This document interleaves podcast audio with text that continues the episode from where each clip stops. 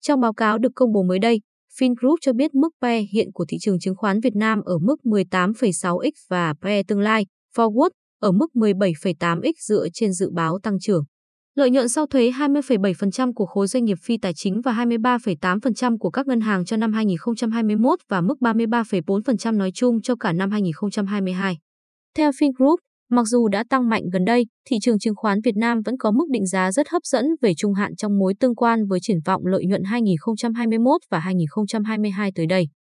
Nhìn rộng hơn, Fingroup cho rằng mức định giá E chưa ở mức quá cao trong bối cảnh tiền rẻ và dư thừa cung tiền. Nhu cầu đầu tư tăng cao của người dân như cứu cánh làm giàu. Nhiều ý kiến cho rằng thị trường đang ở giai đoạn bùng nổ giai đoạn đầu 2007 và sau đó bước vào giai đoạn khủng hoảng và thoái trào sau đó đến tận 2015.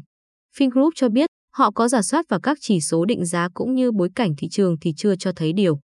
Đó ngoại trừ các yếu tố bùng nổ về sự tham gia của nhà đầu tư cá nhân và dòng tiền mới. Mức định giá hiện nay của VN Index không chỉ được hỗ trợ bởi mức định giá trên cơ sở tương quan triển vọng tăng trưởng cao về lợi nhuận mà còn về quy mô. Và độ sâu của thị trường mà còn thấp hơn rất nhiều so với giai đoạn 2007 khi mà ở thời điểm đó PE ở mức 31,4x và PUB lên tới 8,9x tại thời điểm cuối quý 1 năm 2007. Riêng cổ phiếu ngân hàng lúc đó với hai ngân hàng niêm yết. Có định giá PE chỉ ở mức 21x nhưng bùng lên tới 9,60. Trong khi đó, hiện nay 27 ngân hàng niêm yết tại thời điểm hiện tại có PE chỉ 15,5x và PB ở mức 2,60. So sánh này có phần khập khiễng nhưng chúng tôi muốn chỉ ra rằng thị trường chưa ở mức định giá quá phi lý như cách đây 15 năm, đại diện Fingroup nhận định. Trong tương quan với các thị trường cả mới nổi và cận biên trong khu vực, VN Index được định giá hấp dẫn hơn về mặt định giá lợi nhuận mặc dù có đắt hơn ở góc độ tương quan với giá trị sổ sách.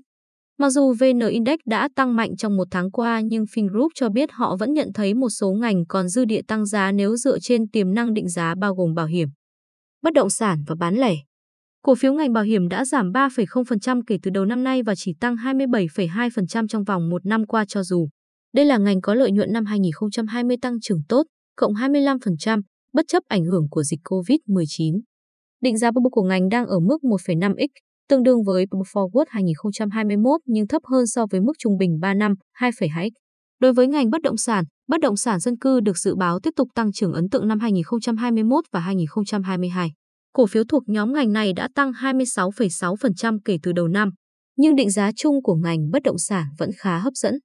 Hệ số định giá PE của ngành năm 2021 được dự báo ở mức 20,40, thấp hơn so với mức trung bình 3 năm 24,8x và mức định giá hiện tại 22,2x.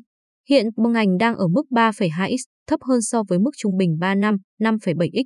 Bên cạnh đó, cổ phiếu của nhóm ngành bán lẻ cũng đang cho thấy sự hấp dẫn với mức định giá rẻ.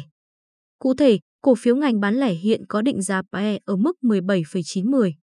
Vẫn hấp dẫn nếu so với triển vọng tăng trưởng lợi nhuận 2021, lãi sau thuế tăng 32,2%, dù đã cao hơn so với mức trung bình 3 năm.